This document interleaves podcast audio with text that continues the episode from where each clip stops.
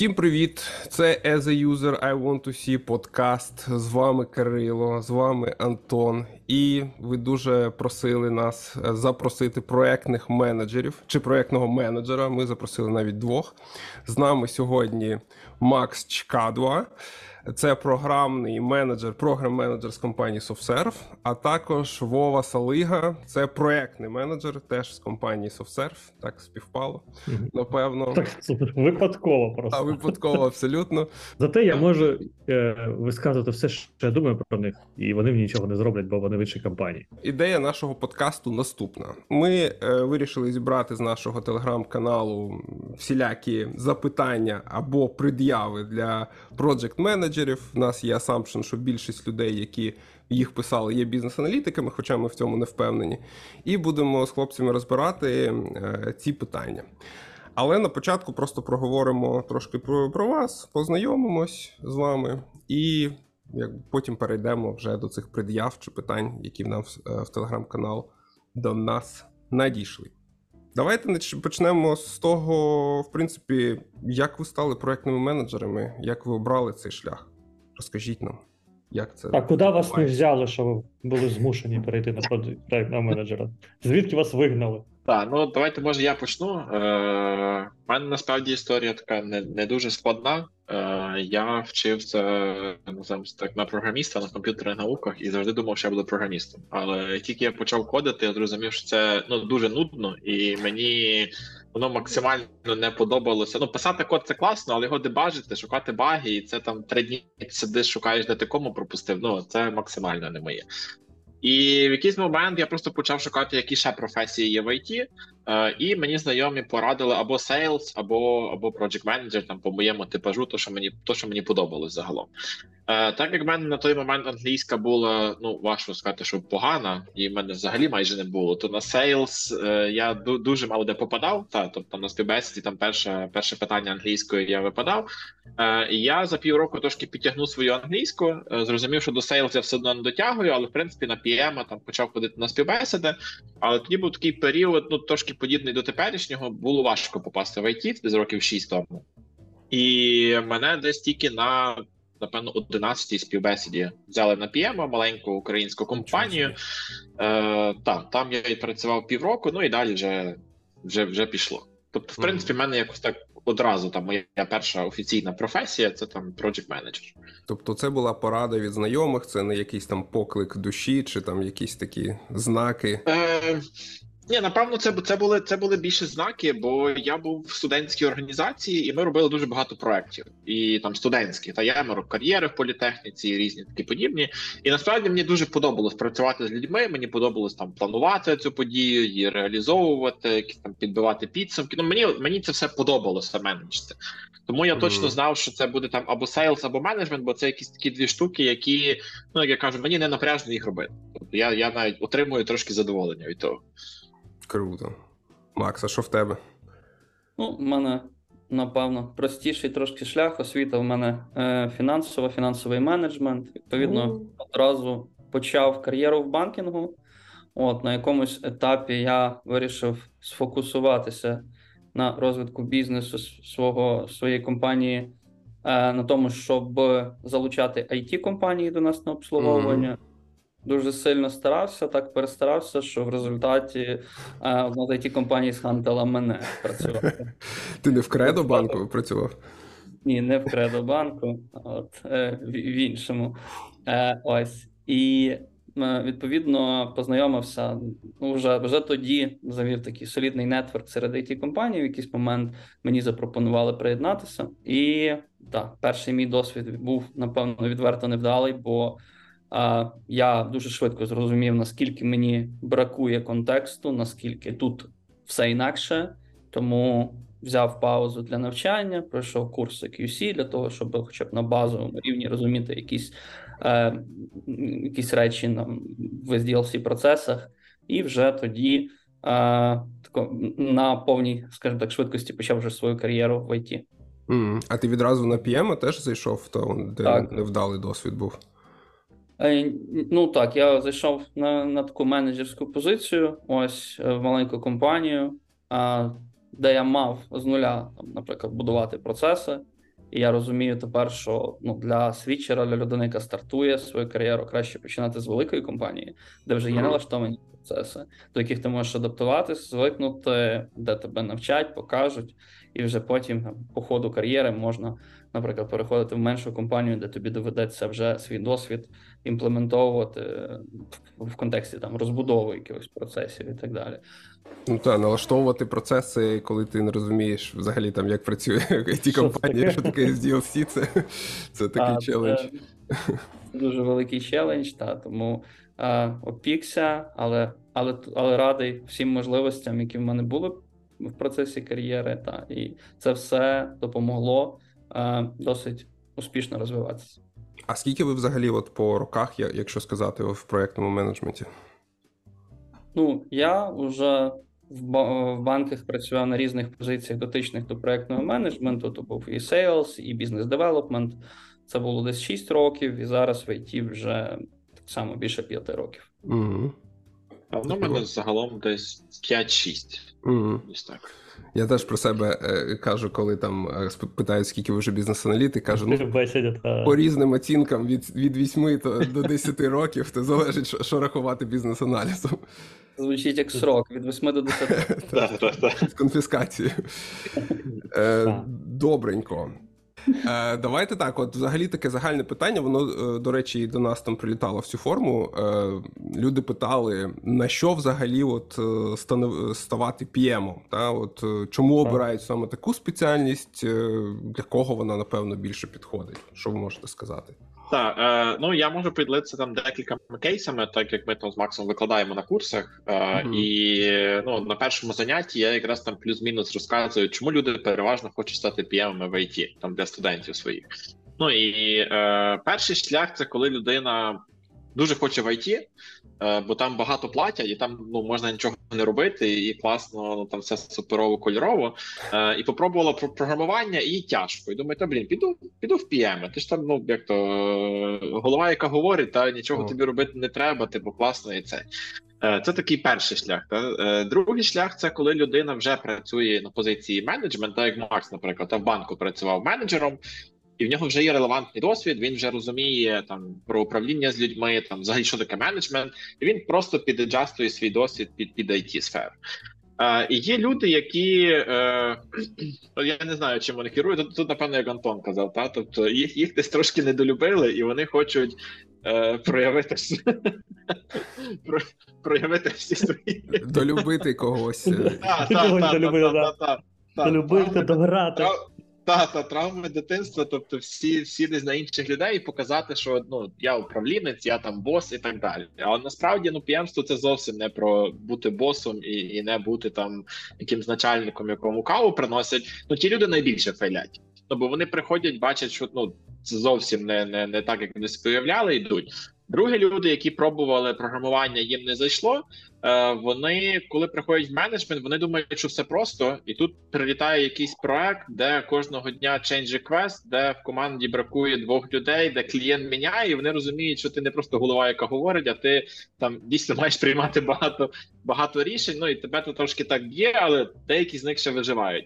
А от ті люди, які вже мали менеджерський досвід, насправді вони досить швидко адаптуються до IT, до, ну, до, до, до цього. Та бо бо менеджмент він він і в Африці менеджмент. Тобто, ти там що в банку мотивував людей, що в IT їх мотивуєш. Та тобто, там що ти наймав людей в банку, що ну тобто дуже багато подібних речей. Та та як казав Макс, тобі треба вивчити, що таке SDLC, тобі треба зрозуміти, чим там бекенд відрізняється від фронта. Тобі треба буде з часом заглиблюватися в проект, але загалом таким людям найлегше адаптуватися в менеджменті в IT. Е, Ну, я тут ще додам: ну, є окремі, окремий тип людей, у яких ну, не хочеться говорити такі пафосні слова, що то поклик душі там чи в крові, але ну, всі, напевно, знають е, таких людей в своєму середовищі, в яких є організаторські здібності, які завжди е, готові і завжди беруть на себе відповідальність, е, які стають такими лідерами в якихось конкретних ситуаціях. Отакі люди будуть найуспішнішими п'ємами. Ну я хочу вірити, там, що більшість людей, які насправді обирають для себе е, кар'єру проджект менеджера та будь-якого менеджера, насправді будь-якого управлінця, це люди, у яких є оце внутрішнє бажання бути організатором, бути лідером. Ну тобто сервант лідером, який е, допомагає людям навколо, е, об'єднує навколо якоїсь спільної мети і допомагає рухатись до якогось результату. Ось відповідно, такі люди вони от дуже часто свідчуються в PM, е, там з інших якихось професій, або навіть е, або навіть професій всередині IT.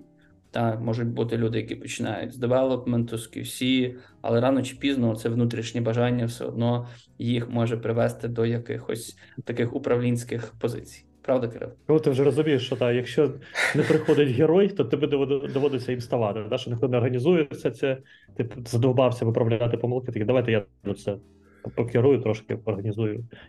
Я хотів задати питання Максиму, ну, тому що він пройшов шлях да, адаптації з банку до айтішки. Я не знаю, наскільки ти був залучений, знаєш, типу, е, занурився і пропитався культурою банківською. Але скажи мені, від чого тобі е, довелося відмовитись в своїх підходах при переході з банку в IT? Бо культура різна, все ж таки, да, там більш м'яка в айтішки, ну в чомусь. Тому що банки це такі корпорації, там жорстко. Е, нас Кирило потре... ну, я в банку Я тільки хотів корпорації. сказати, що в нас травма Що- від банків. Так, у нас травма. Ну тобто, є, є. Ну я теж наблюдав за іншими людьми. Є такі речі, від яких е, ну, якщо він хоче досягти успіху, він змушений відмовитись від або переробити і змінити трошки те, що в нього є. От що ти можеш згадати таке? І здається, що таке основне це як відмовитися від метода паяльника. Та? Коли, коли... Полі... ну, поліграф, поліграф, напевно, теж вже не застосуєш. Це насправді дуже цікаве, релевантне питання, але моя відповідь, напевно, буде такою нестандартною. Справа в тому, що а, насправді моя попередня кар'єра в банку, от вона не до кінця виправдовувала мої очікування. І саме мені там доводилось відмовлятися від певних своїх Мгм. принципів, можливо, десь. е, Що мені не було зовсім не дуже було комфортним. Ось, і мій перехід в IT, він був такий органічний, якраз де я міг свої ре, свої реальні там принципи, свою реальну мотивацію застосовувати в щоденній роботі. Ну, грубо кажучи, так, коли ти керівник в банку, приходиш, е, думаєш, як ти е, будеш робити, робити там, удосконалювати скрипти продаж, вдосконалювати систему мотивації працівників, як ти будеш е, проводити онбординг, навчання і так далі. Ну, а ти а втикаєшся в нерозуміння керівництва і в і в той факт, що тобі просто треба працівників напрягати і доводити їх до сліз, поки вони не будуть виконувати плани. Ну, це не зовсім те, чим я хотів, наприклад, займатися. Ось, і вже, наприклад, перехід в IT, він мені напевно е, дозволив саме е, е, війти, як то кажуть, в свою стихію, і тут мої очікування співпали з тим, куди я потрапив. Ось тому мені тяжко сказати, від чого я відмовився.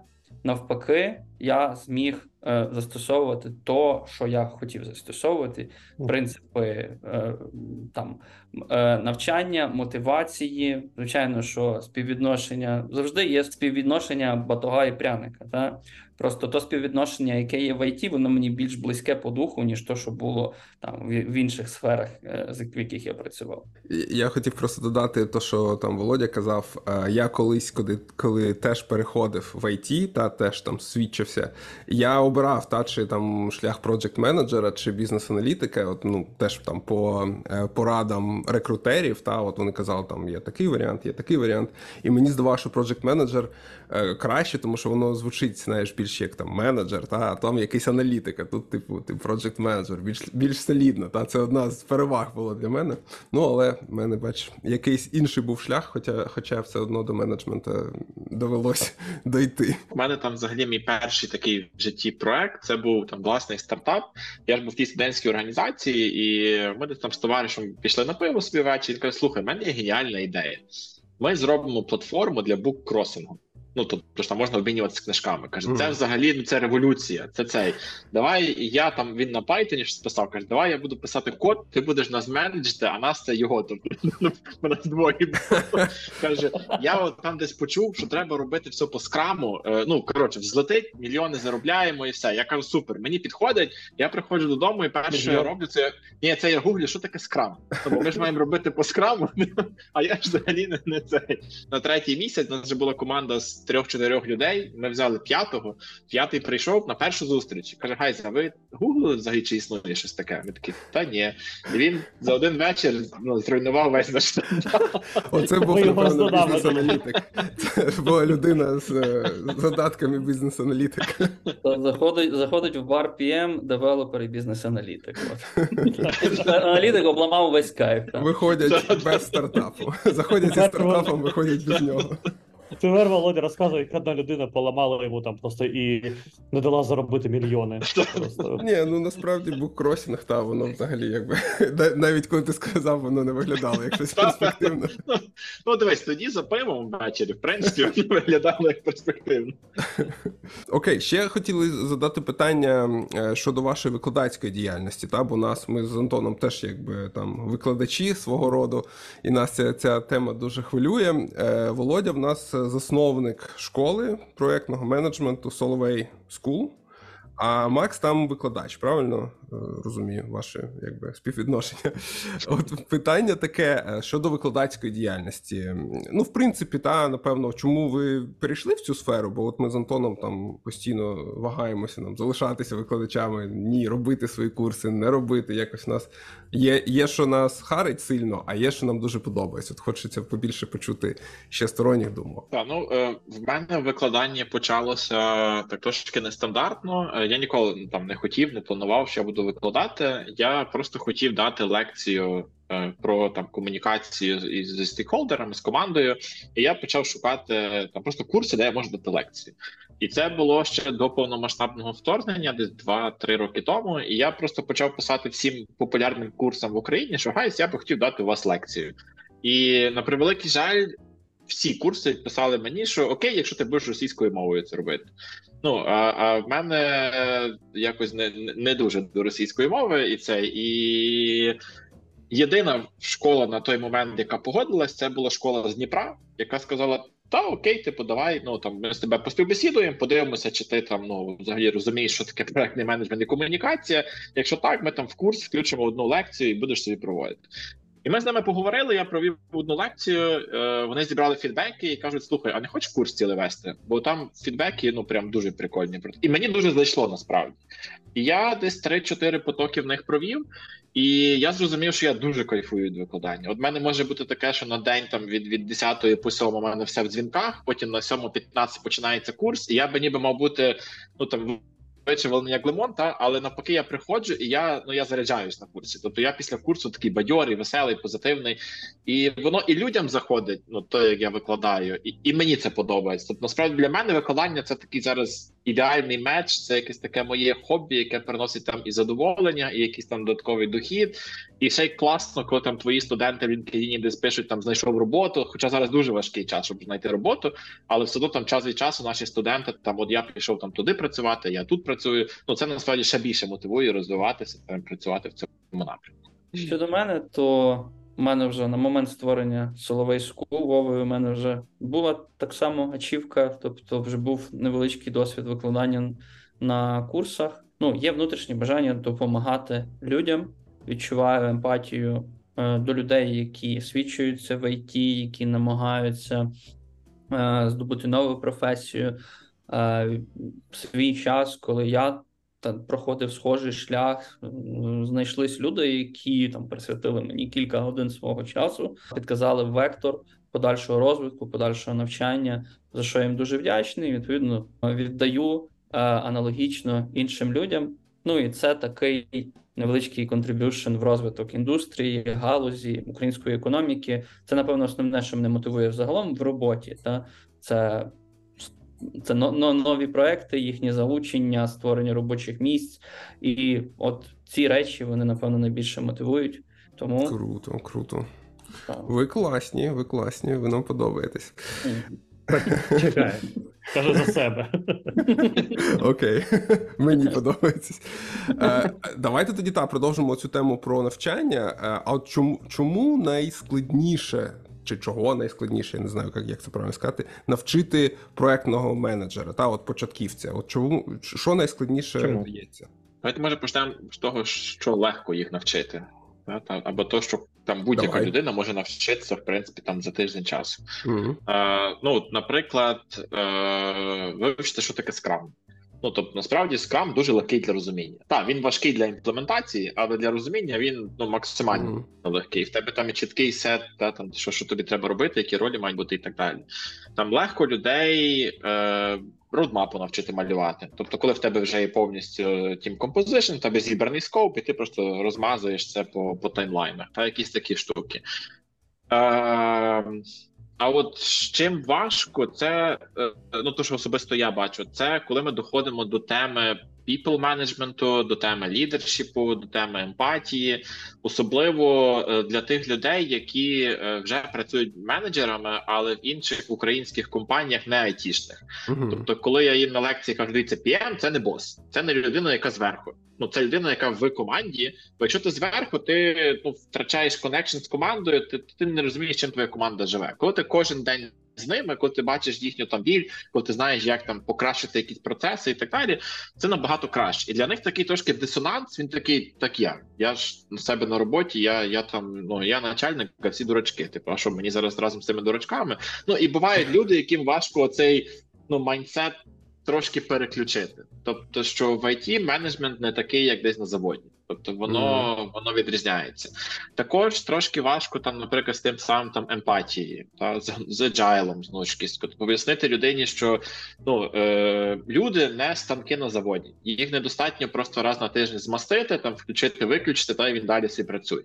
Тобто різні люди реагують на різні події. От зараз там осінь, і в когось ну, вже нема там настрою працювати. Та е, в когось там котик народився. І це залежить взагалі від року. У мене Так. завжди це не залежить сезону. Пора року. Так, ну я це називаю там та декого буває така осінь в душі, що ти просто встаєш зранку, і тобі ну, ну нема бажання там працювати. І... Я народився з нею. І от інколи важко людям поставити себе на місце інших людей і зрозуміти, чому це так. Ну, от такі софтскільні штуки. Ну, ну важко. Їх перше і важко пояснити, бо це індивідуальний досвід, який треба прожити.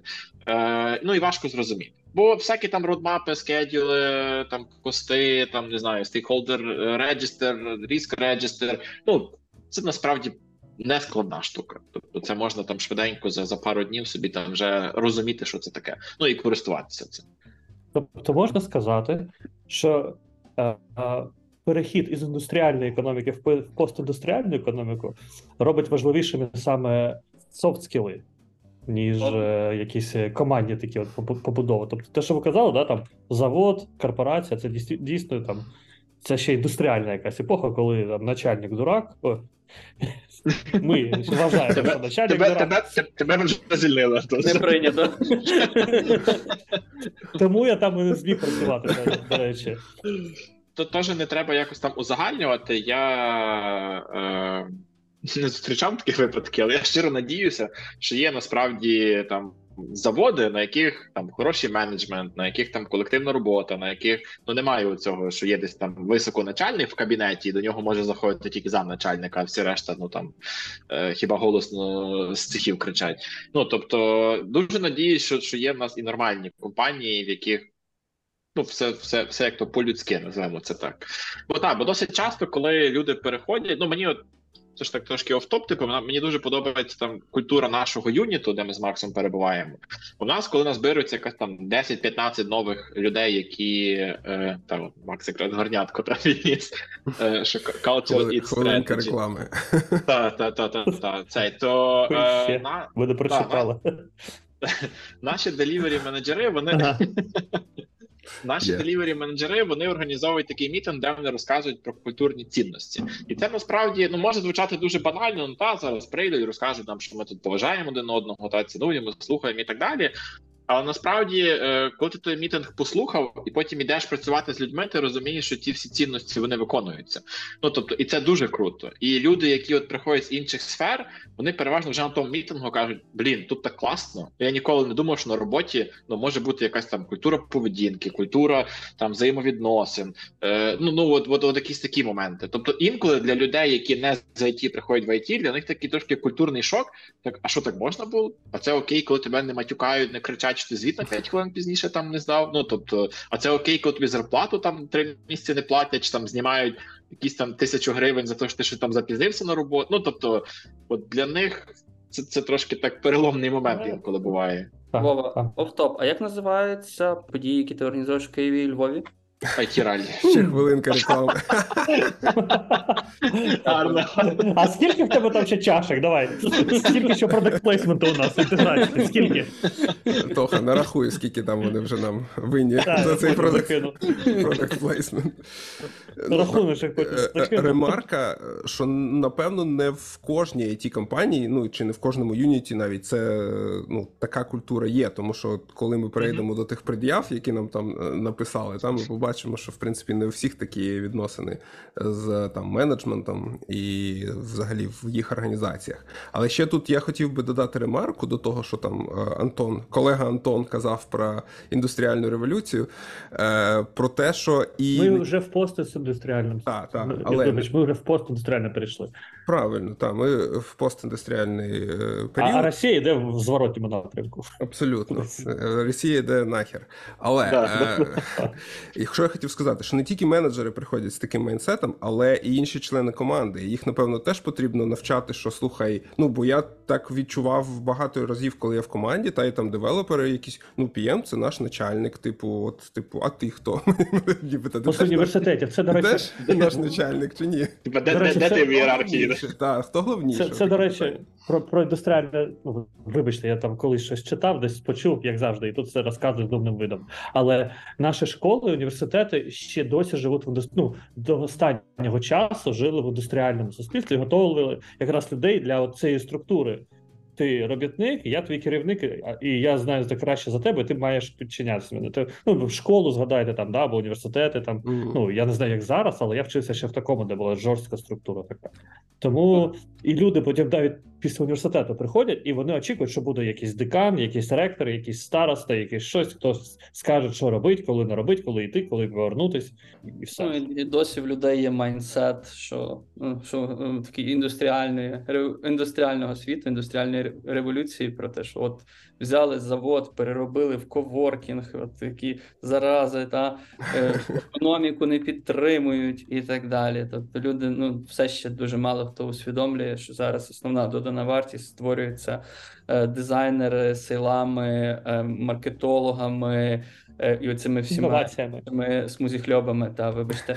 От е, і насправді цілі насправді в ціні будь-якого товару е, більша частина е, вартості вона створена саме такими креативними індустріями, і ну з року в рік. В цьому постіндустріальному світі там економіка продовжує рости, а кількість людей зайнятих в виробництві падає через автоматизацію, і конкуренція е, давно перейшла саме в коворкінги.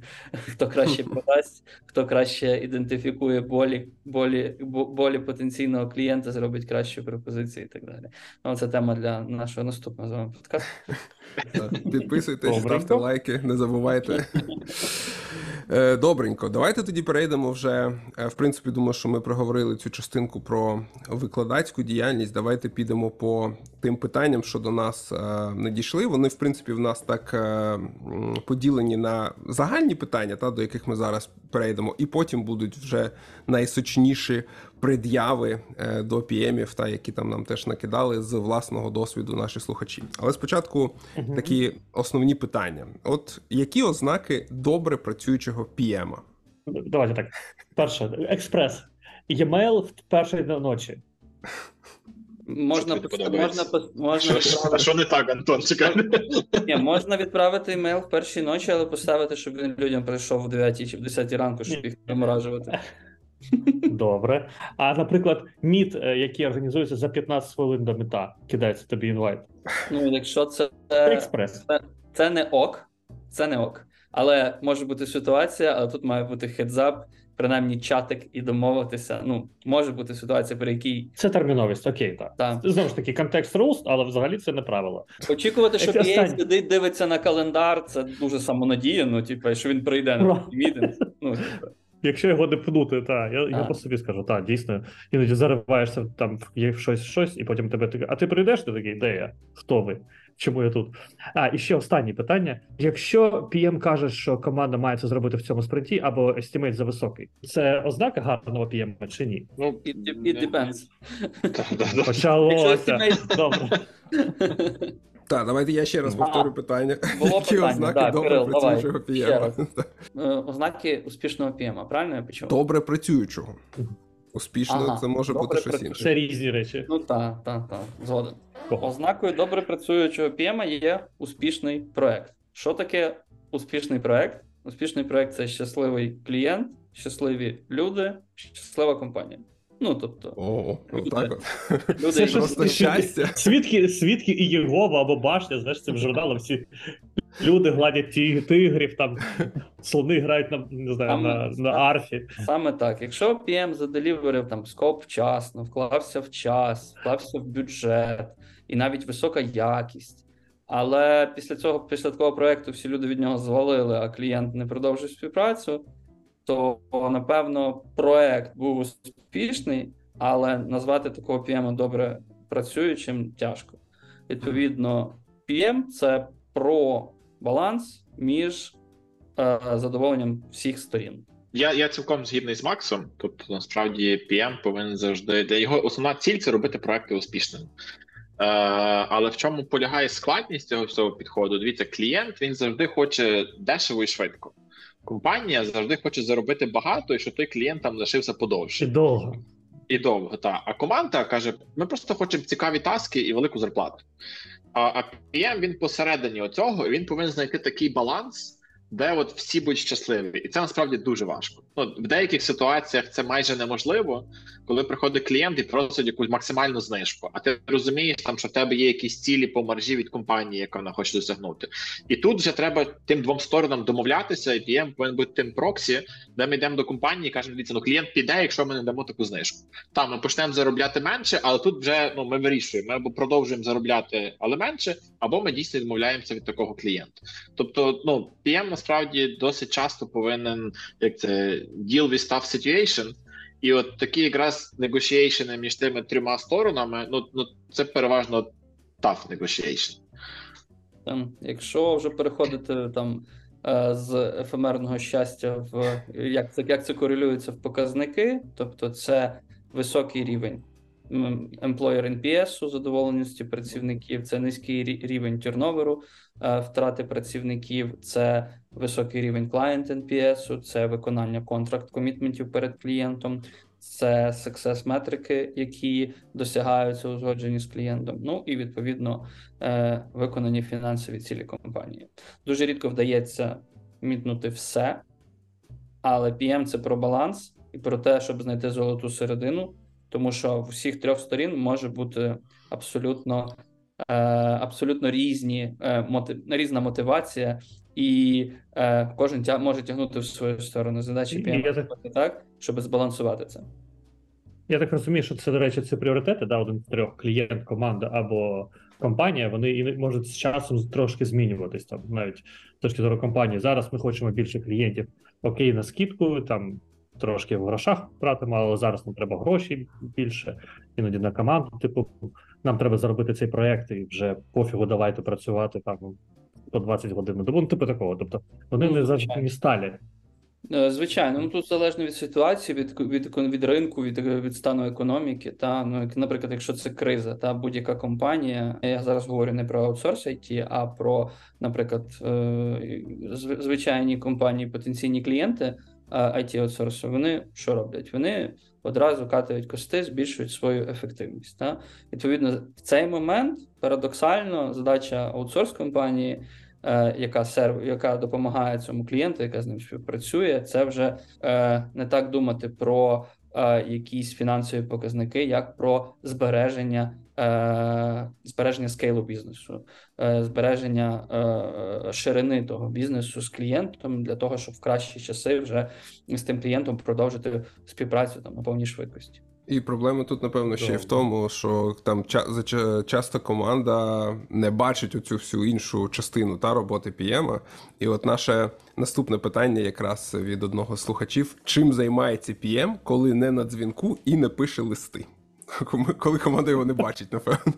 Ну, переважно спить. Ось, от, е, не на дзвінку і не пише листи. Знову ж таки, повертаємося до ознак добре працюючого PM, успіх всіх стейкхолдерів, та, всіх сторін а, проекту. Відповідно, PM вирішує проблеми людей, вирішує проблеми клієнта, вирішує якісь проблеми компанії, забезпечуючи те, щоб всім трьом сторонам було ок. Так само PM займається різним. Ну я не буду зараз говорити про job description, та але в тому числі займається якимось там bullshit менеджментом, бюрократією, щоб зберегти, зберегти від неї клієнта і своїх людей. В один там прекрасний, не знаю, ранок ти можеш прокинутися.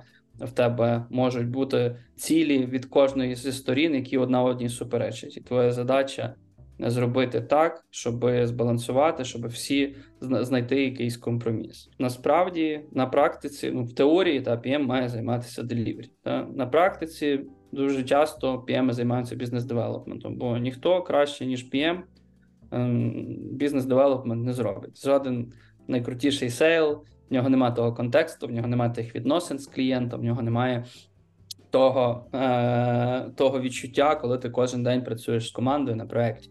Відповідно, ну, нові проекти, нові робочі місця вони в індустрії не з'являються просто так, вони не з'являються ні звідки. На, на, на практиці десь левову частку свого робочого часу PM займається бізнес-девелопментом, ідентифікацією якихось потенційних opportunity, пресейлами, розсейлами, апсейлами, енгейджментом з е, різними клієнтами, стейкхолдерами і так далі. Та загалом PM раджу розказати своїй команді про свій робочий день, щоб вони розуміли, чим ви займаєтесь, що ви займаєтесь чимось важливим і корисним для них в тому числі. Я би тут ще додав, е, та Макс справді все правильно сказав. Я би це просто поділив на якісь певні рівні, бо коли PM junior, middle, ну і там інколи в деяких компаніях senior, він переважно займається більше операційкою. Тобто він не думає там про стратегічне, про, про, про це, що ну було би класно, він про це думав, але насправді в нього ще немає там досвіду. Ну і він дійсно в нього дуже багато роботи. Тобто він ну от, от, от кожен день операційка, та там блокери від команди, блокери від клієнта, нові якісь метрики від компанії, йде заповни репорт, та відправ репорт, збери дані. Ну і він в тій операційці крутиться, і насправді в нього немає часу подумати про високе. Але коли ми вже говоримо про PM там рівня там senior плюс програм, ну і все, що далі, це от вже якраз така трошки стратегічна складова. Коли ти думаєш, а що ми для клієнта можемо зробити ще? А як ми можемо покращити наші стосунки з клієнтом? А от нас там погані відгуки від нашої команди. Давайте проаналізуємо їх і подумаємо, що ми як менеджмент там чи компанія робимо не так, і що ми можемо покращити.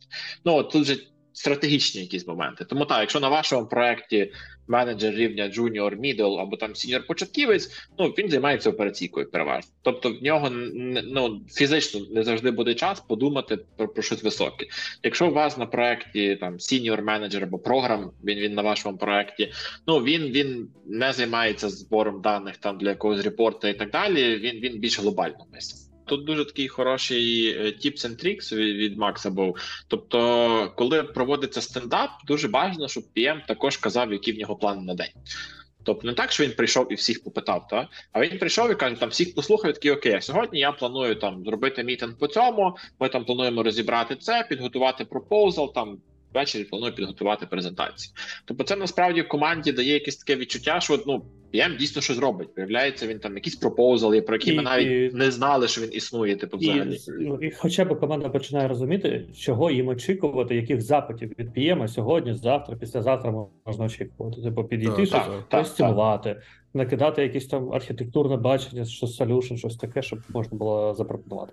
Це дуже А це хороша дуже порада. важливо. Насправді, я от пригадую, далеко не кожен з тих піємів, з якими я працював на проектах, так робив. Та на от Дейліку ти зараз сказав, і я от пригадую, дехто та про це розповідав, розповідав якісь та. новини, там чим він займається, а хтось просто таки зібрав інформацію і типу. Постояв, помовчав і Ага. пішов. Тут і просто в команди от бракує візибіліті, та от що чим PM займається. Тим більше зараз ми працюємо всі по ремоуту, і ти взагалі не бачиш там Ну, хто після мітингу. Чи бо в офісі ти хоча б бачив, що PM десь там з одної кімнати в іншу перебігає з ноутбуком, та і що він десь є. Гарна порада, і BAM теж, коли BA або. Product Owner з команди на стендапі, Мгм.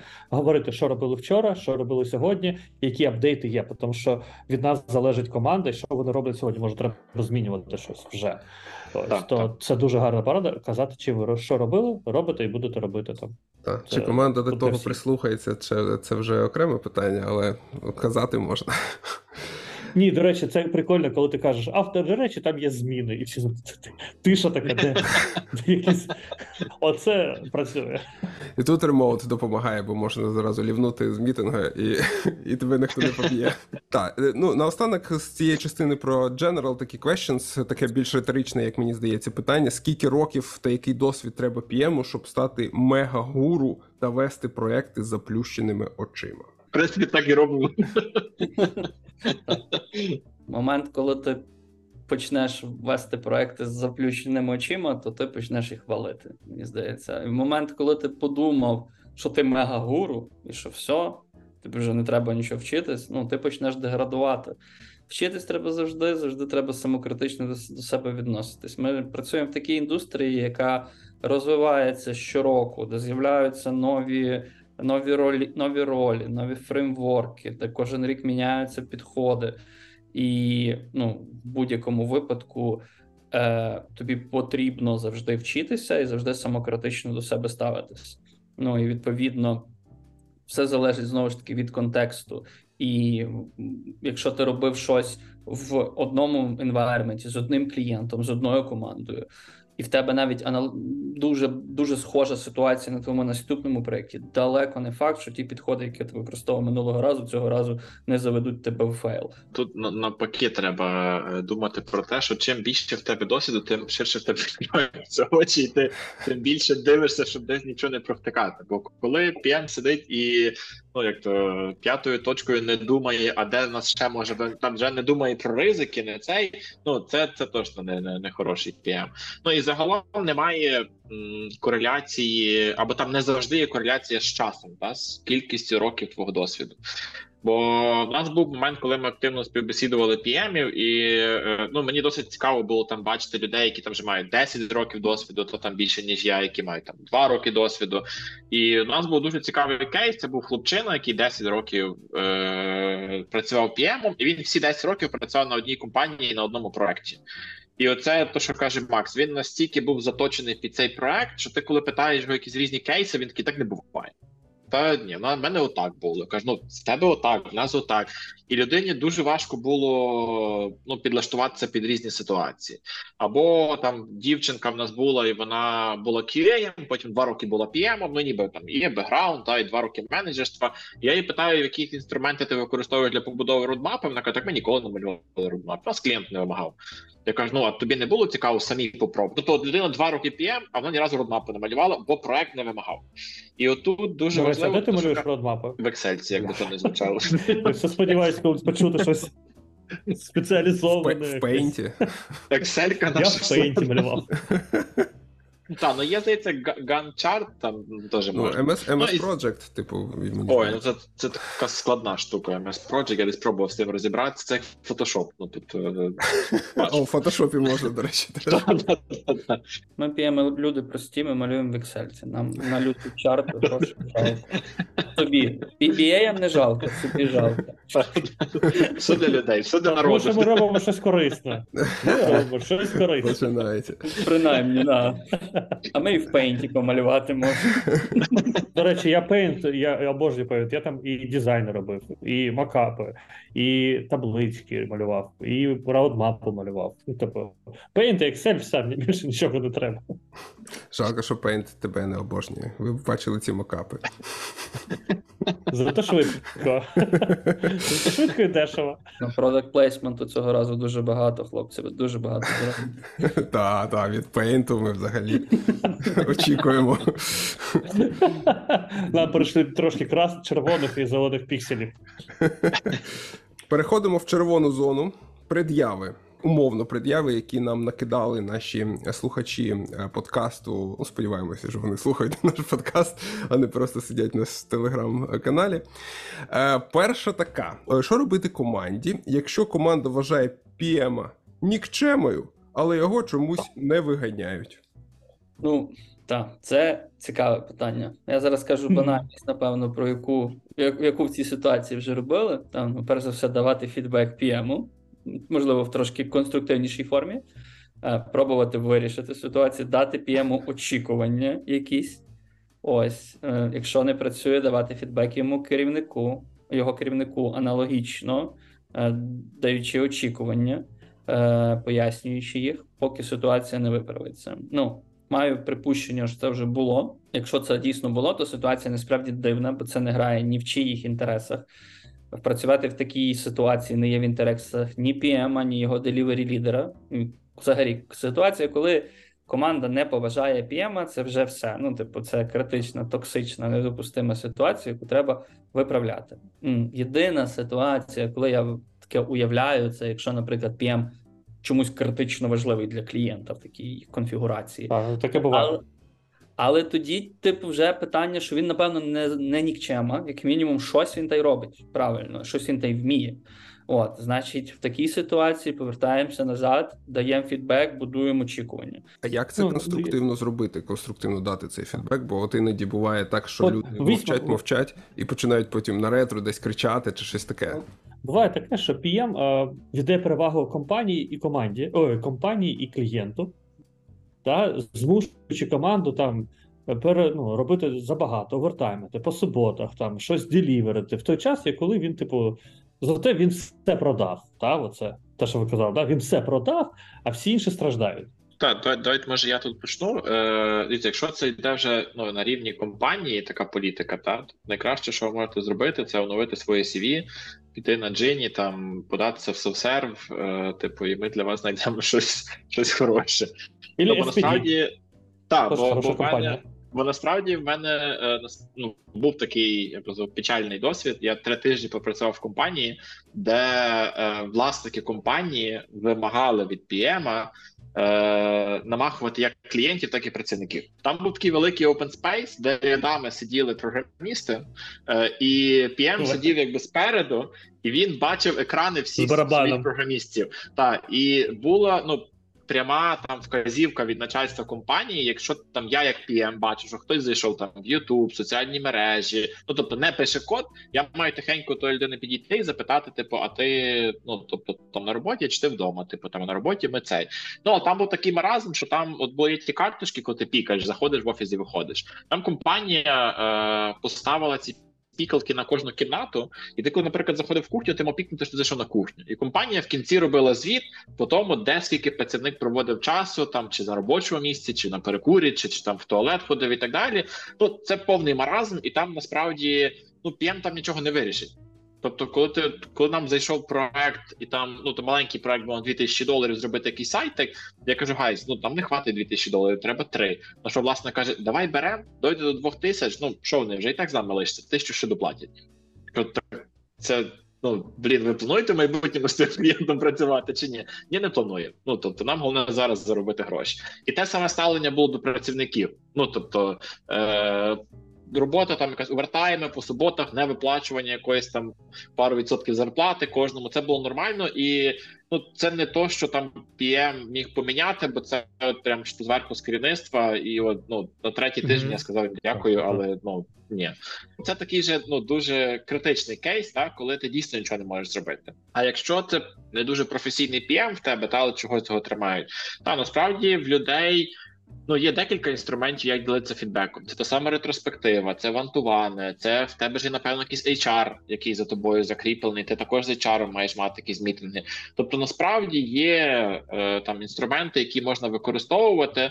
Просто також треба подумати, як як цей фідбек там надавати, мати чіткі приклади, не просто прийти і сказати, мене PM поганий. А чого? Ну бо він така собі людина, не подобається. Він нам нема, нема поваги, дайте нам нового. Ну тобто чітко має бути та там якісь непередбачувані мітинги, там заставляння нас ходити по суботах працювати. Там ми кажемо, що ми це не зробимо. А клієнт а PM до клієнта каже, та зробимо і на завтра.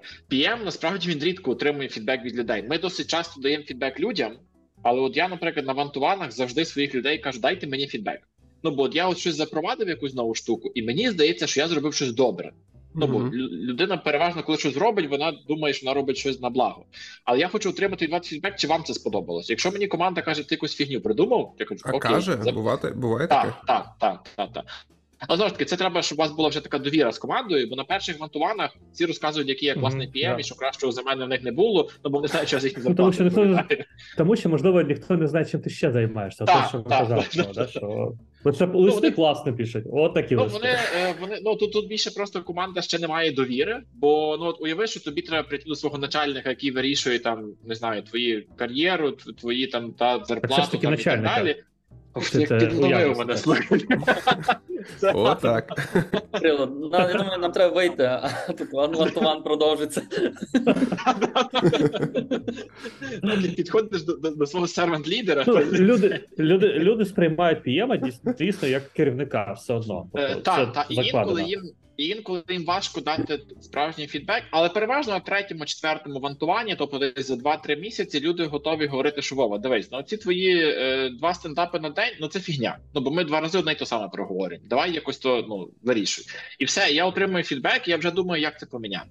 Ну, але знову ж таки, якщо у вас PM поганий, то напевно він і вантувани з вами не робить. Знову ж таки, робимо припущення, що PM це не просто, не просто так попав на свою позицію. Це людина самоусвідомлена, самокритична, здатна сприймати критику, досить товстошкіра і не буде дутися на якийсь ваш фідбек. І просто даємо фідбек і будуємо очікування. Е, Можливо, єдине правило, яке якого варто дотримуватися, там таке комплексне, це хвали публічно, критикуй особисто. Та?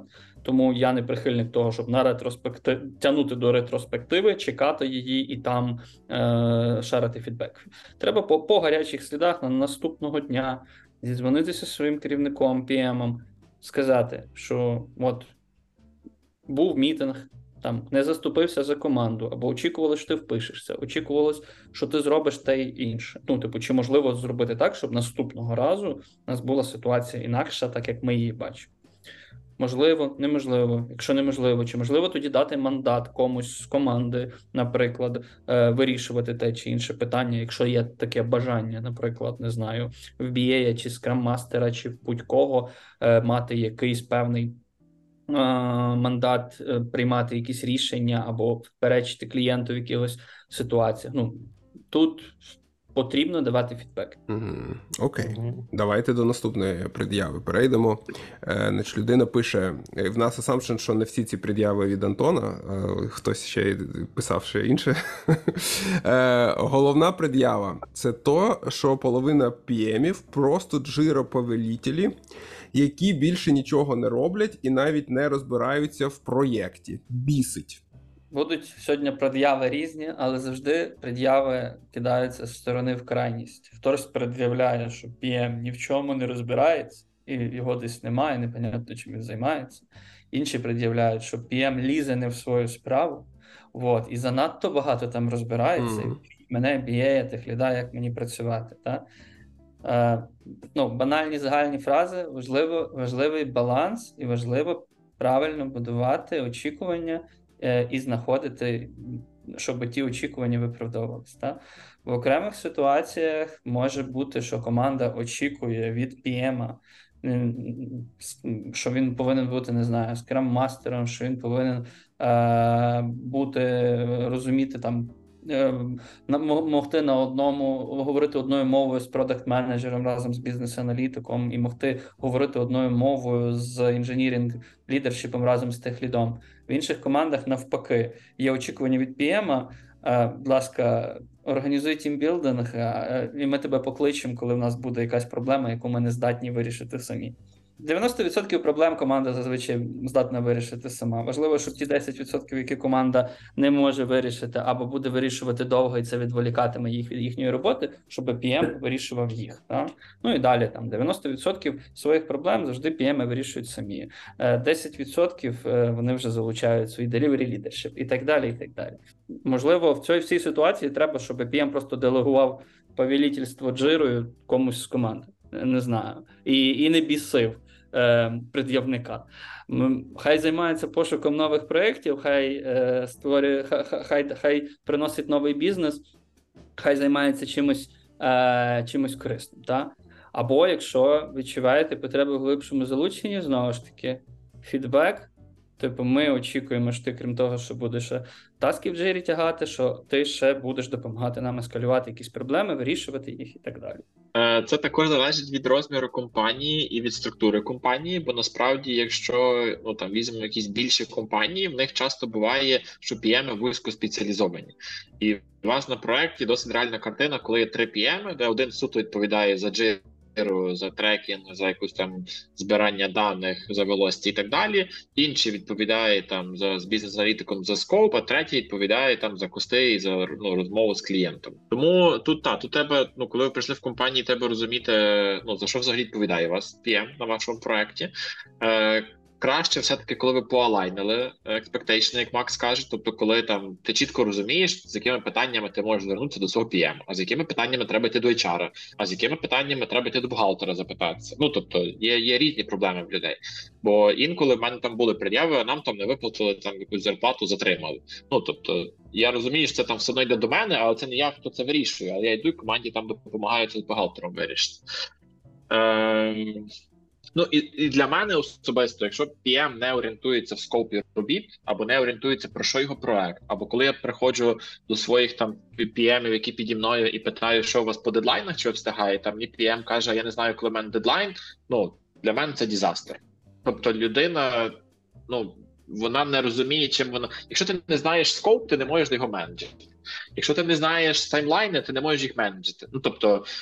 Як як ти взагалі керуєш цим проектом? Як ти допомагаєш команді робити щось краще, якщо ти не знаєш, що вона робить? Тобто для мене це вже такий red flag, що треба там більше заглублюватися з тим PM, там скоп, ну там пояснювати, роз'яснювати. Згоден з І- Вовою. Так, вибач, Антон, кажи. Це все. Е, Насправді я знову ж таки. Він намагався дати фідбек.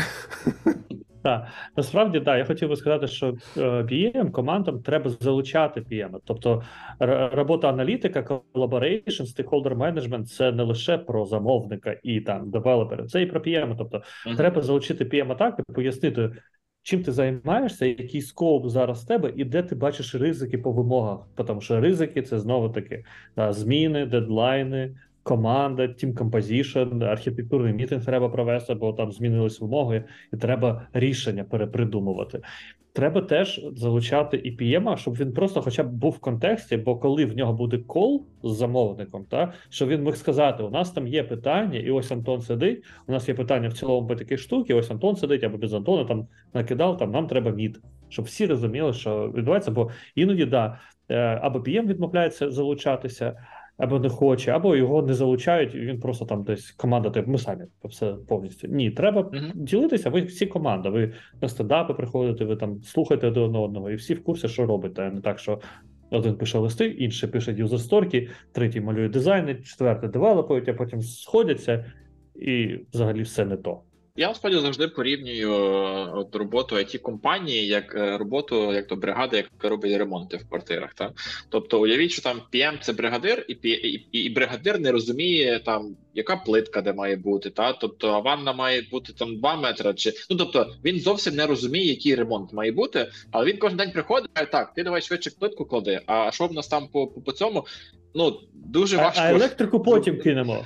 Ти спочатку Так, тут, електрику та, та потім. Так, так. А після техніку, після техніку, після плитки, це нормально. Я так сто разів робив вже. Все сто разів, Тобто все я, я, не, буде. та, я не кажу, щоб там PM прям ну, розумів, скільки там фаз і як, як їх там правильно заводити і кидати проводку, але він повинен розуміти, та, які етапи, е, що ми робимо, що хоче замовник, який у нас бюджет, чи ми встигаємо по бюджету, чи не встигаємо. Тобто, коли, коли клієнт тобі дзвонить каже, скільки ще часу, коли я вже можу заїжджати, щоб ти міг йому сказати щось, ну а не.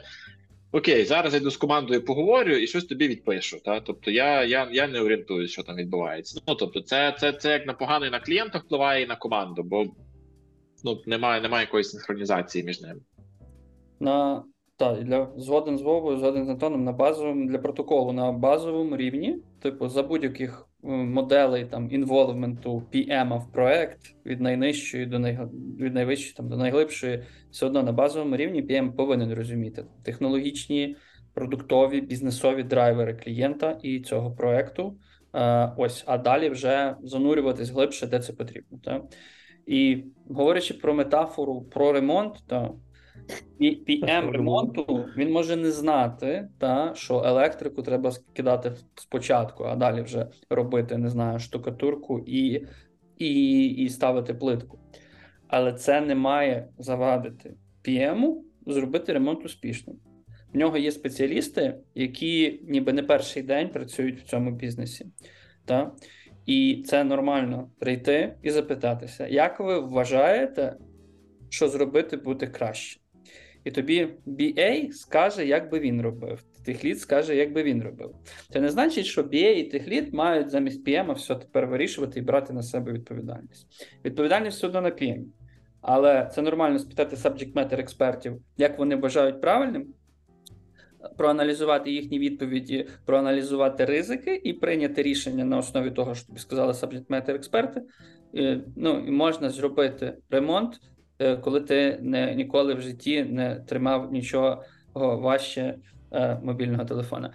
Ось. І так само е, ти можеш заделіверити проект, якщо ти не розумієш, е, наприклад, якихось технічних бізнесових продуктових речей, там дуже на базовому рівні, в тебе мало досвіду, але маючи сильну команду, вміючи їх слухати, е, вміючи аналізувати ризики там і не боятись брати відповідальність, е, в такому випадку все одно, типу, твій проект може бути успішним. Класна відповідь, дуже розгорнуто. Давайте до наступної пред'яви. А от людина пише, що бісить, коли PM, не розбираючись в контексті, нав'язує якісь правила спілкування з клієнтом, типу про фоллоуап в чат, що ти занесла занесла в джиру ту задачу, про яку він щойно говорив. А клієнт знає, що я на сайлент режимі заношу задачі в трекер, і такий фоллоуап виглядає дивно. Або на сетап з ним регулярні вантувани, а ми спілкуємося і так кожного дня чи через день. І вантувани просто, типу, на них нема тем. От чи має PM туди от залазити, та і от яке ваше відношення до такої ситуації? Можливо, є якісь невідомі нам причини, драйвери, через які PM просить людину змінити підходи до своєї комунікації з клієнтом. Можливо, є якісь контракт комітменти формальні, uh-huh. можливо, є якийсь затверджений communication план. Але як мінімум, тут е, є величезна помилка в тому плані, що це не було пояснено. Для чого це? Чому? Якщо робимо припущення, що це продиктовано чимось, то тут однозначно потрібно добитися пояснення, для чого це. Можливо, ми просто не розуміємо, то поясни нам, будь ласка.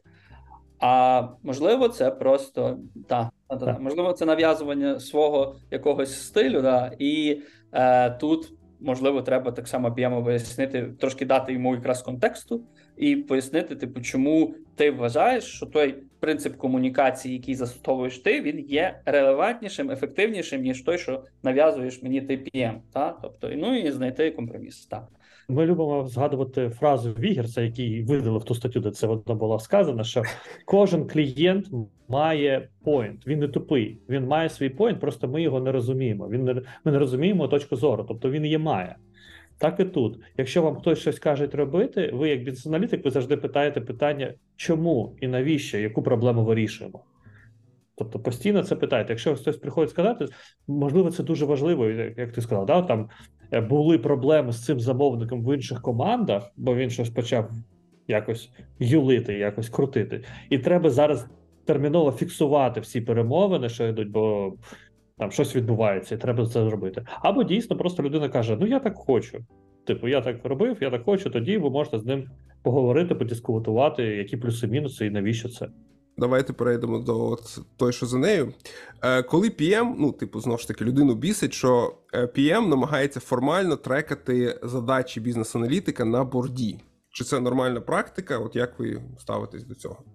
Залежить від від контексту проекту, бо інколи буває таке, що клієнту бракує візибіліті. Так? Тобто клієнт такий, слухайте, чим займається бізнес? А команда, наприклад, бачить, що бізнес аналітик класно допомагає. Ти приходиш в команду і кажеш там, як вам з Антоном працювати? І команда, блін, та Антон просто боженька. Ну як без нього ми б там робили це два рази повільніше. Цей ходиш до клієнта, клієнт такий, слухайте, за що я плачу за Ти того? можеш Антона?» повторити, я запишу, почекай, почекай. Історія, яка ніколи не траплялася. Так, а клієнт приходить і каже: там, слухайте, а, ну за що я плачу за того Антона? Ну я взагалі не бачу, що він чимось займався. Ну тобто, та він деколи приходить на мітинги, він слухає, він мало говорить. Ну та якісь там є документація, купа її пише, але немає часу її почитати. Ну тобто немає візибіліті. І для того, щоб показати клієнту візибіліті, ми можемо створити таски там в Джирі і показати клієнту, що дивись, Антон там сьогодні півдня писав сторі, там півдня проводив мітинги з клієнтом, ну, тобто візуалізувати його роботу. Не знаю, бо деколи буває таке, що PM просто почитав десь щось. Е, Там що от класно трекати, і він і він- Ну, знаєте, знаєте, що, що найгірше не любить команда? Коли PM на вихідних з'їздив на якусь конференцію. Тобто він після конференції приїжджає. Та, та, та, та, та, та. Він після конференції приїжджає і каже: слухайте, там мудра людина казала, що треба трекати ефорти бізнес-аналітика і включати їх velocity, і рахувати capacity, і там ну і ще купа різних мудрих слів. Та і, і бізнес-аналітик такий блін, дайте мені просто роботу робити. Ну тобто там не, не заважайте мені. Ну і це от такий момент, якщо ти створюєш процес, який заважає команді. Ну треба його усувати. Тобто це не нема сенсу в тому. Ну, Наприклад, до речі, зараз частіше почали давати дизайнерів додавати. Але дизайнери, як аналітики, вони ми більше працюємо в такому канбані, ніж в скрамі. Ну тобто, у нас е, фіча, ми в цілому роздивляємося фічу, а не лише окремо якусь сторіку там. Тобто ми проробляємо фічу, декомпозуємо, і це теж е, з'явилося не просто так. А тому, що хочеться е, це треба для синхронізації з дизайнером, розуміти, що він робить, в якому стані яка задача. Бо іноді ну, коли дизайнери десь не в команді, а зовнішні, от їх треба так важко залучати, і плюс вони пропадають або до декілька проєктів залучені. Ти ти маєш знати, де що відбувається. Іноді так з BA буває. Ну я ще не стикався. Зазвичай BA, до речі, реп- репортять просто ці репортинг години. Пишемо, що в такий то день я займався там. В мене там зараз. Я репорчу дуже так детально, ретельно. Там десь 10 е, цих блоків, де я пишу, яким епіком я займався, на які мітинги я ходив. Це окремо окремо відкриваю Outlook, переганяю всі мітинги в цей. А потім я додаю там роботу над епіками, саппорт девелопмент команди, наприклад, така таска в мене. Ну там саппорт при девелопменті такого-то епіка. Тобто, щоб просто всім було зрозуміло, чим я займався. Ну, в мене, в мене був в мене був клієнт, який вимагав від мене, щоб я писав. Я робив репорт на команду кожного тижня. Він казав, чого ти себе не включаєш в той репорт? Я ж за тебе теж гроші плачу. Я хочу бачити, чим ти займаєшся. Ну і я просто так просто включав свої активності, там які я робив за тиждень часу в цей репорт. Мені теж трошки тут, от, то, що Антон розповідав, мені здається, що це не дуже класно, тому що, типу, він витрачає час на те, щоб скласти цей репорт. Хтось витрачає час на те, щоб його проаналізувати потім. І ну, виглядає, що це не дуже корисний час, але може, якби є якісь причини. Е, Я скажу. Тут насправді е, робота PM пояснити це клієнту. Тобто, що дивись, е, на місяць Антон буде витрачати 4 години на написання того репорта. Що для тебе важливіше? Показати візибіліті, щоб Антон писав сторки в цей час. Або можна запропонувати клієнту: давай там місяць часу ми покажемо візибіліті. Ти побачиш, коли ти там не знаю, почнеш нам довіряти, так грубо кажеш, та тобто тоді ми цей репорт перестанемо робити. Переважно клієнти хочуть е, ну починають мікроменеджити команду аутсорс, коли в них ну немає visibility і така втрата довіри. І у мене були команди, де я кожного дня писав репорт протягом двох місяців. Тобто кожен день я відправляв репорт, тому що клієнт дуже жорстко не довіряв. Так? Поробили, потім він каже: ні, не можете не робити цей репорт, з вами, з вами, з вами по-інакше. Тут класно, що цей момент, що зрозуміти, коли відмовитись від цієї практики, до, бо в моєму досвіді було так, що ми там зрозуміли, що ми там, я не знаю, півроку робили якісь репорти, які просто ніхто не читав, але ми їх робили, ну тому що так сказали, давайте їх робити. Ніхто не спитав, чому ми це робили, хто їх читає, для кого це. Заповняли Excel, там е, ритуал був такий в, команди, типу, заповнити там щось. А потім з'ясував, що е, взагалі ніхто не читає ці репорти, і ми припинили це робити. У мене якраз такий наочний кейс. Минула компанія, в якій я працював, там було трошки е, ну, погано з візибіліті. Я от кожного дня стендап записував в Excel. Я вже три роки там не працюю. Я недавно говорю з PM, який там працює. І він каже: на кожного дня заповнюю в Excel. Я кажу, так, а на що ви зараз її робите? Ну тоді була проблема з візибіліті. Зараз є проблема з візибіліті? Нема. Кажу, на що ви робите? Ну, бо ти робив, ти не робив. Ну і воно так ну, Карго просто пішло, та і та, та, та, та, і все. І, і, і команда не завжди задумується, для чого вони це роблять. Ну, тут лінь двигун прогресу. І кожен раз, коли от у людей виникає питання, на що ми це робимо, і ну впадло вже кожен день заповнювати той репорт, то це хороший привід підняти питання. Можливо, нам цей репорт робити не на щоденній, а на щотижневій основі. Ось. І ну, рівень довіри від клієнта він, е, він, він росте поступово. Та, відповідно, поступово Мгм. може цей, вибачте, зашморг е, трошки, трошки полегшувати, та, і ти можеш переходити там, від, щотиж... від там, щоденного репорту до, до, до, до щотижневого, там, від щотижневого, нехай до щоспринтового, е, там, до щомісячного. Але ніколи не варто там зовсім відмовлятися від різного виду репортів. Вони на, на певному етапі вони вже потрібні більше тобі, ніж, наприклад, клієнту. Цей репорт може ніхто не читати, ну але через рік, коли почнеться якийсь розбір польотів, в мене було дуже багато випадків, коли такі репорти дуже мене виручали і допомагали мені всім нагадати, яка ж була ситуація, які були домовленості і чому саме так. Ось тому будь-які домовленості варто підкріпляти репортами і листами. Ага. Просто так, на, на якомусь етапі я згоден, що е, довіра росте і можна, е, м- м- м- можна е, е, зменшувати там волюм цих репортів. Я стару притчу згадав якусь, або це міф, притча. Ну, коротше, забавно було, колись я прочитав, коли був ще студентом, і вона мене дуже зачепила, що в якомусь монастирі тібетському постійно під час молитви, молитви зв'язували кішку. Щоб вона нікуди ну, не, не заважала. Зв'язували і клали її десь там, а потім після молитви її розв'язували. Це традиція вже була. Тобто там була спеціальна кішка саме для цих цілей. А потім з'ясувалося, що багато-багато сторіч тому якась кішка дуже голосливо орала під час молитви і заважала, і її почали зв'язувати. Ну, щоб вона не заважала хоча молитву. Тобто її запирали в якийсь чолан, щоб вона там не заважала. І це перетворилося в традицію. Тобто ніхто не здавався питанням, а чому ми зв'язуємо там вже 500 років кіш, кішок тих, що заводимо. Ну, це просто така притча, але вона дуже ярко показує якраз це. Ну, тому що так повелося. Прикольна метафора, буду, буду використовувати постійно. Дякую. Так, тут насправді е, ну це і там порада і для бізнес-аналітика вже там якогось вищого рівня, і для PM вищого рівня. Е, Старайтесь собі е, там бажано раз на тиждень, в якийсь день, три години букати мітинг собі просто і назвати його там думання, там чи ще щось. Тобто мітинг, на якому ти можеш трошки відійти від операційки, сісти і подумати: а що ми робимо? А для чого ми це робимо? А як ми можемо робити щось краще? Ну бо серйозно, коли ти постійно в тій операційці ну ти не маєш часу подумати от зверху, та подивитися. Це теж є така аналогія, коли там ти йдеш в джунглями, тебе є мачете, і ти ті гілки там рубаєш, і ти йдеш ніби в якусь сторону. Але інколи треба зупинитися, вилізти на якусь високу пальму, подивитися, в який бік тобі далі тим мачете рубати, спуститися і трошки поміняти, можливо, свою траєкторію. Тому ну такі мітинги дуже дуже корисні, але це вже знову ж таки, коли ти там вже рівень сіньор і вище. Бо коли ти джун, ну якби тобі просто мачете в руку і махати, і махати. Що... Хтось інший з пальми з пальми покаже, куди. Так. так.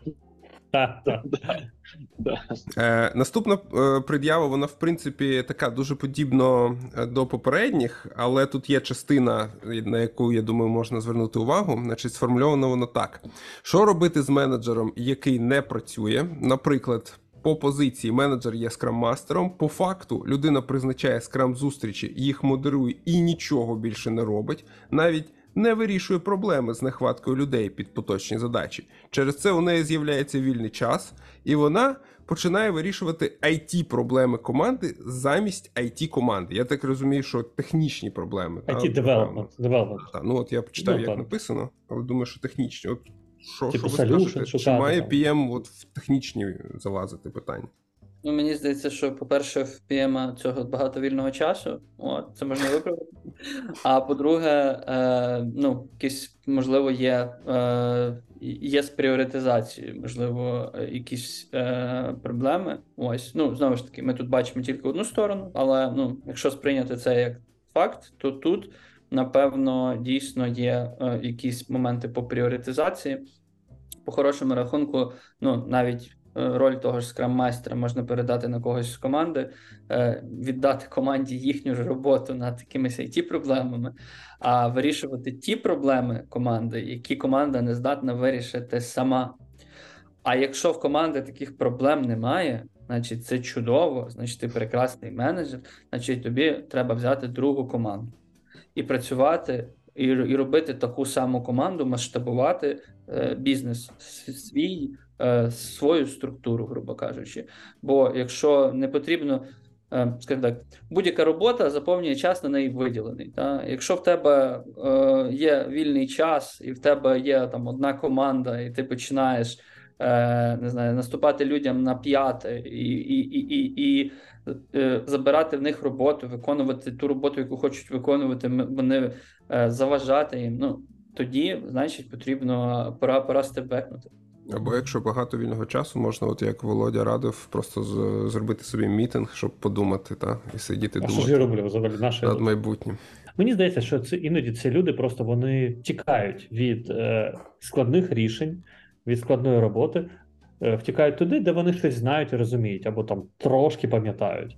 Тому що це зручніше, це комфортніше. Ти так е, сховався, як там в, в такий будиночок, і сам Типу, я типу зайнятий. Вісім годин вирішую чужі проблеми, замість того, щоб вирішувати типу, Сидів, проблеми за- дебажив разом з, з девелопером, та там вісім годин, нормально.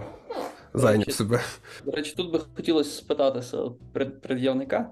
А цей PM, він, е, він, він, він, він раніше був, наприклад, технічним спеціалістом, якого який свічнувся в менеджера, або його свічнули, от, скажімо так, і заставили бути менеджером, можливо. Тому що люди таке теж бути. Так, таке Так, можливо, і ну я можу собі уявити ситуацію, коли є технічна людина, наприклад, яка з певних причин, можливо, навіть не за покликом душі, а за покликом керівництва отримала менеджерську позицію, та для якої насправді кайф. І е, для якої найприємніша частина роботи це піти там, не знаю, е, попрацювати з кодом, вирішити якусь технічну задачу, а працювати там, е, типу, якісь там вантувани, ескалації, це якраз така робота, яка не дуже подобається і не дуже комфортна. І ну, людина в будь-якій стресовій такій стресовій ситуації вона буде пріоритизувати приємну роботу, можливо, Мгм. Та овер ту роботу, яка менш приємна, хоча можливо важливіша за даної ролі. Та? Тобто, і ну, це, це я вже переходжу в тему цієї двоякості, та? коли е, кажуть, ну там є різні табори, там які кажуть, що PM має бути обов'язково технічний, е, або там е, що не технічні PM, вони зовсім типу, ну це, це, це не ок. Нічого там, не розбираюся. а, та ну насправді плюси і мінуси є всюди, та і є, наприклад, отакий потенційний мінус людини, типу, яка технічна, і насправді там можливо піємство це щось таке ж не про те, що вона мріяла, а то, що ну так кар'єра склалася. Та і може бути от така, от е, такий от перекос пріоритетів. Угу. А от, ну, до речі, та, це я думаю, що дуже валідний assumption в цій ситуації. Але от як знову ж таки, як бути команді, та, з, з таким PM-ом, ну от він може і не дуже хотів би бути PM-ом, але став їм, та, і, типу, от, займається от всякими технічними питаннями. Як реагувати? Чи знову ж таки фідбек там це єдиний наш шлях? Так, ну апелювати до, до PM, е, грубо кажучи, ну, PM повинен довіряти своїй команді. Якщо PM не довіряє своїй команді, значить він фіговий PM, значить він щось не так зробив. значить він неправильно набрав команду. Значить, йому треба міняти команду або міняти себе. Ну, типу, свій майндсет. Та? Ти або довіряєш команді, довіряєш професіоналам робити їхню роботу, або ну, щось, щось, щось не так. Тобто тут треба попросити про вотум довіри. Та? Тобто, нам не ми, ми можемо дай нам спробувати самим. Бо я вважаю, що тут він він буде, якщо команда е, скаже голосно, що команда хоче більше овнершипу, менше мікроменеджменту. Ось, і це від цього збенефітують обидві сторони. Тому тут це навіть простіше. Та це навіть не фідбек, це прийти з пропозицією е, взаємного він-він. Класна відповідь. Давайте, значить, я просто дивлюсь, наступна наша пред'ява. Вона, в принципі, теж ми про це вже поговорили, але просто підкреслимо, що люди мають таку проблему, що PM навіть не намагаються розібратися в суті проекту та фіча, займаються тільки адмін та організаційною роботою. Але в принципі, я думаю, що ми цю тему вже доволі е, так е, розлого покрили. Та й ви обидва сказали, що PM має в цьому розбиратися. Я, до речі, згадав, що з моєї практики, от не кожен PM знов ж таки, от хотів. Розбиратися в фічах, та чи там, ну не, не то, що навіть в деталях цих фічей, а в принципі, навіщо вони потрібні і що ми робимо. В їх value, так. То це твоя робота, за яку за яку ти не знаю, там в тебе є ціль, та успішний проект, і там є якісь степи, які тобі допомагають її досягнути. Та ну не- не вся робота, яку ми робимо, там супер позитивна, весела і цікава. Та інколи треба сісти і розібратися в то. Ну тут тут просто така більше здається, якась лінь від від, від PM, там чи ну це це, це там не, не дуже окей. Так, я натомість можу від себе згадати пред'яву. Е, пам'ятаю, що от мене дуже бісило в свій час, е, свій час, коли PM мені казав, що твоя там основна задача це рівномірно, типу, покрити команду е, задачами. Та, от у нас є там бекенчики, є фронтенчики, там і має бути рівномірно. Ну я це розумію, навіщо це потрібно, та і з цим в принципі погоджуюсь. Але буває так, що від е, пріоритети від бізнесу вони там трошки інші. Та і насправді там в основному бізнесу потрібно зараз там фронтенські фічі якісь такі.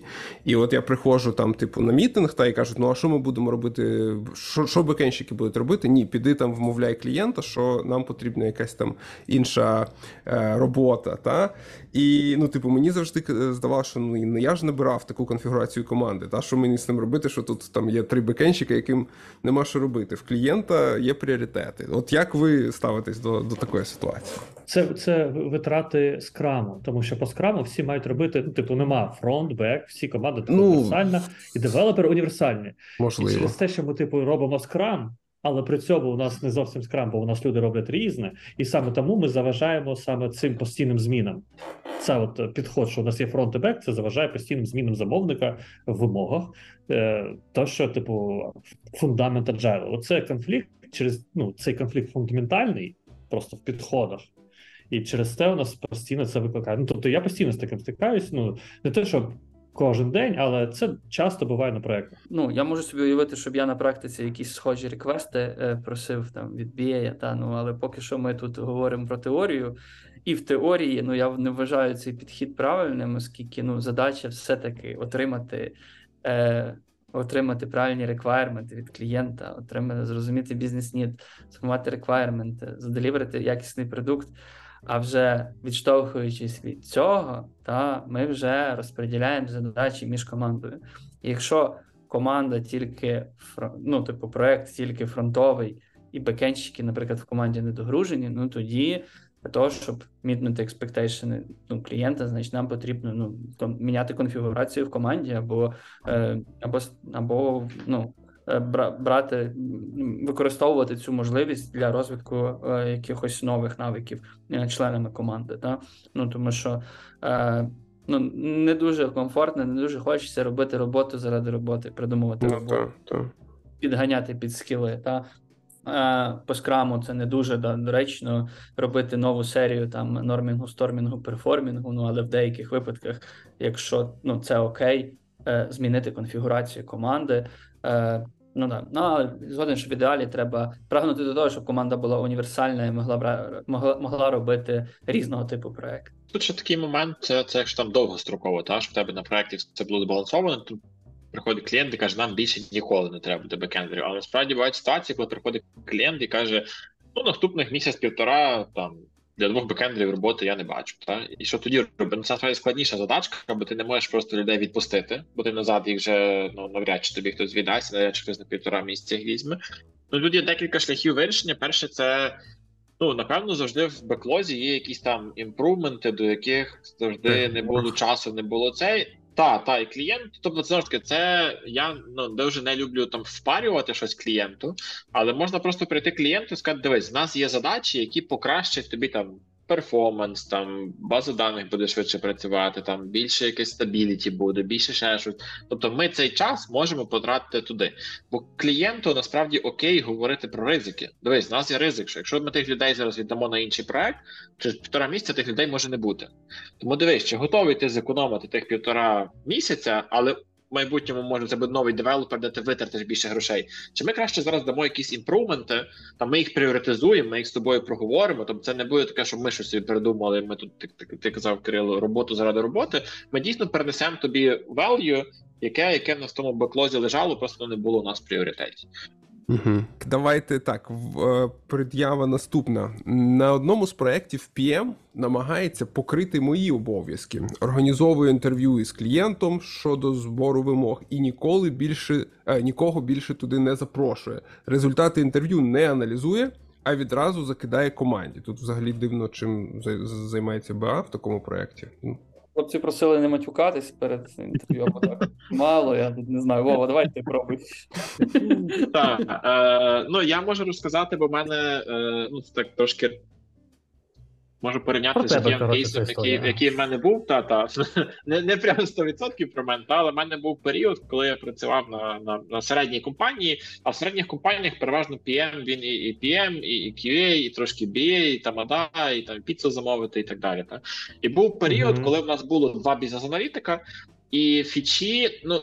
Не стало більше фічей, вони просто стали більш складніші, бо система дуже складна була. І мене просто попросили, чи можеш ти там зайнятися бізнес-аналізом. І Я десь там від півроку до року там займався бізнес-аналізом, але знову ж таки, у нас був чіткий поділ, хто яку фічу описує, хто якою фічою займається, і я не ліз в роботу інших бізнес-аналітиків. Я міг прийти до них за порадою, бо в мене досвіду не було взагалі. Та я, я часто приходив там, питався в них щось. Коли е, відбуваються такі моменти, знову ж таки, що PM лізе дуже жорстко в бізнес-аналіз, і, і йому там цікаво говорити з клієнтом, проговорювати, але не цікаво потім аналізувати, прописувати, апрувати і так далі. Перше, знову ж таки, це фідбек. Тобто це якісь очікування. Та можна ну в якомусь випадку навіть там рефернутися на расі матрицю і, і там проговорити її зі своїм PM. Та бо для мене взагалі PM і бізнес-аналітик це ну вони повинні бути два кращих друга на проекті. Тобто, це, це люди, які прям ну от вони і працюють, і пиво разом п'ють, і, і взагалі там ну, краще.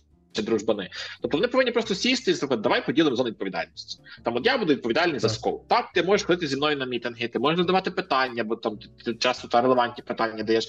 Але давай ця відповідальність на мені, і рішення тут приймаю я. Там ти відповідальний там за все, що далі з цим скопом відбувається. Там побудова рудмапи, там ви собі з командою то естімейтите, там ти за то відповідальний, я також в тому беру участь. Але але відповідальність там на тобі. І таку конфігурацію ви собі можете проговорити. Ну і це обов'язково треба проговорити.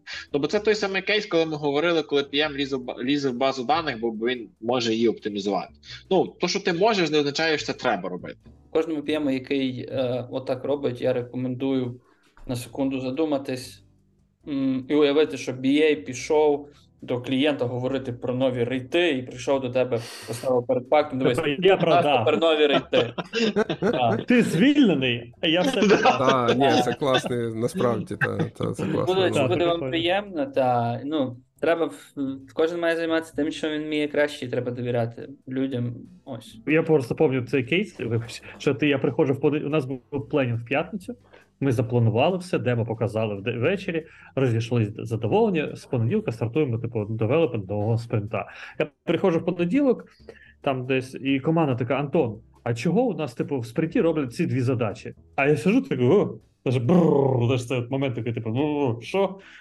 Відкриваю ну, Jira, там TFS, дивлюся, там якісь нові задачі дійсно є. Дві або три. Я такий, а я не знаю. Він такий, а що ти туди? Ну, чому ти це туди додав? Я такий, так я це не додавав. А це додав PM і нікому не сказав. Я йому висказав все, що я думаю про цей підхід. Ось, і ми так домовилися, що він цього не робить, бо це ну, беклог менеджмент. Типу, якщо я відповідаю, то я відповідаю.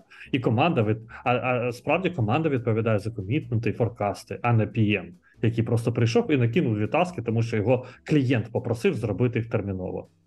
Угу. Ну, це для цієї розмови, от мені здається, то, що Макс сказав, дуже класний аргумент. Та, що, типу, ну уяви, що Так. я піду зараз до клієнта і домовлюсь по нові, нові рейти для там команди.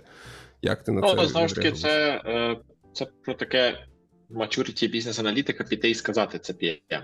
Бо там мені здається, що коли ти там початківець, ти там думаєш, блін, напевно, PM краще знає. Ну тобто мені Так. я просто піду розберуся свої... задачею, так. Так, так, в відомо, там кар'єрі, коли я був початківцем, мені там е, ну, мій delivery менеджер дуже багато гавніця на мене скидував. І я думав, блін, напевно, він знає, що мені давати. Напевно, зараз мені це треба для розвитку. Насправді треба просто сказати ні. Ну тобто, але воно воно приходить з часом. Оце вміння сказати ні. Зараз в мене на це немає часу. Там або там ми робимо щось неправильно. І, і так далі. Ну, це вже таке про, про maturity, е, професі, професійне maturity, отак. І згоден з Вовою, та PM і BA мають дуже в зв'язці працювати, бо то найкращими друзями, от як ми тут, так? Так, я вас додам, друзі. Все, тепер ми не можемо матюкати п'ємі. Це вдвох. Так, ну ще й маєш на пиво нас запросити тоді при нагоді. Обов'язково. Е, так, е, остання пред'ява. Ну, не остання, в принципі, але остання в нашому списку. Е, коли у одного БА багато проєктів одночасно, то PM аргументує, що у них теж. Але я вважаю, пише автор, е, це фігня, бо рівень інволвменту у них різний, у БА набагато більший. Нерелевантно взагалі порівнювати там BA і PM в контексті, в контексті span of control, там рівня кількості команд, кількості проєктів і так далі. Якщо це прям прямий діалог, ну то він не дуже конструктивний. Типу, от в мене багато проєктів, я запарююсь. Той що, в мене теж. Ну, типу, Мгм. це взагалі розмова не, не, не, не, не того рівня. Зараз дуже дуже часто зараз, ну, на жаль, використовують, що типу, а на фронті ти бачив що? І, типу, ти такий, чекай, ну типу, ну я все розумію, але це ти порівнюєш взагалі, типу, ну що, мені на фронт піти? Я пішов, папа. Ну, не, та, не, а згоден нерелевантно порівнювати, тобто ти маєш е, порівнювати та, різне залучення BA між BA, PM між PM. Та. Да, рівень інволвменту дійсно різний, переважно, ну, знову ж таки, it depends від очікувань від цих ролей. Ну, але, як правило, та, в PM він може бути менший, в окремих випадках може бути співставний, залежно від, е, від, від, від, від, того, що це за проект, чи це е, на якій стороні ownership, чи це staff augmentation, чи це full, full outsource ownership. Та? Знову ж таки, та на різних проектах, в різних контекстах різні очікування від BA і PM. Ну, в мене був період, коли в мене було 11 проєктів е, і команд водночас. Та? Ось. Ну і нормально, пріоритизація, е, то, що ми говорили, робота займає весь час на неї виділений. От.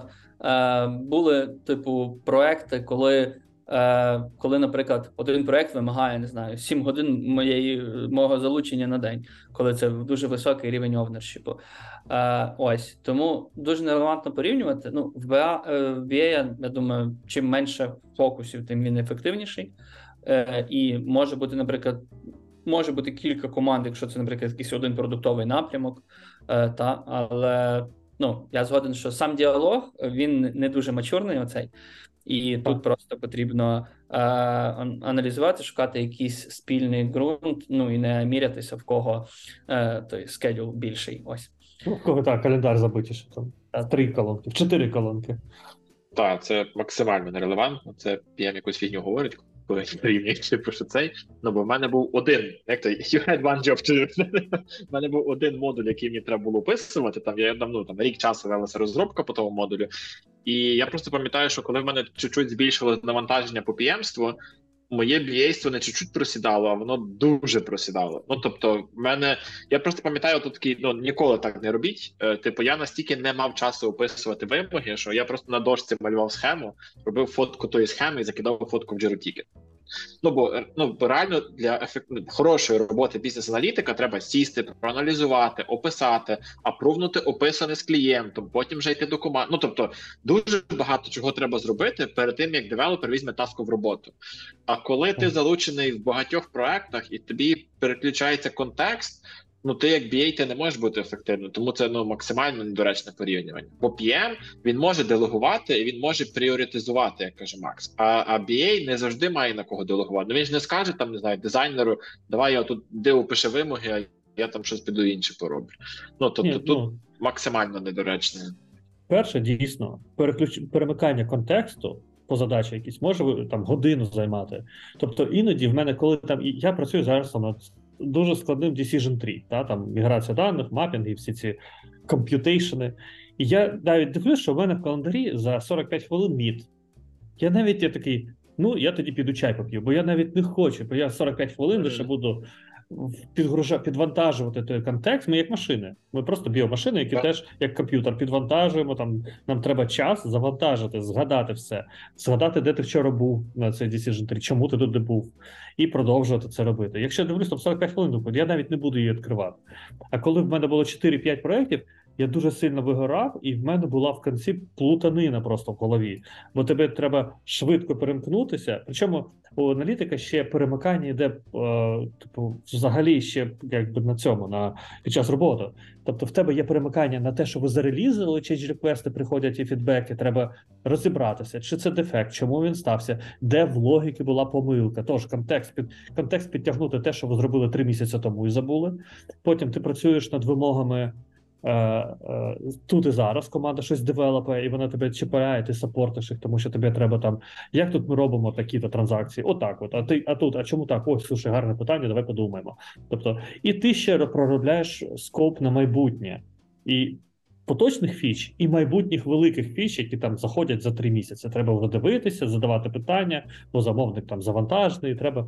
І в тебе і так контекст перемикання отак постійно йде. А ще й між проектами це, це просто ну, в квадрат визводиться, в куб там і Мгм. далі. Для BA це максимально некомфортно мати декілька проєктів, особливо якщо вони там в різних доменах чи там в якихось не пов'язані між собою нічим. Це дуже дуже складно. Отже, ми. Пройшлись по всім пред'явам, які ми відібрали. Ну там були деякі, які прям дуже сильно дублювалися, тому ми їх скіпнули, але от більшість того покрили. Ми молодці, витратили на це доволі багато часу, правда. Сподіваюсь, нас дослухають до кінця наші слухачі.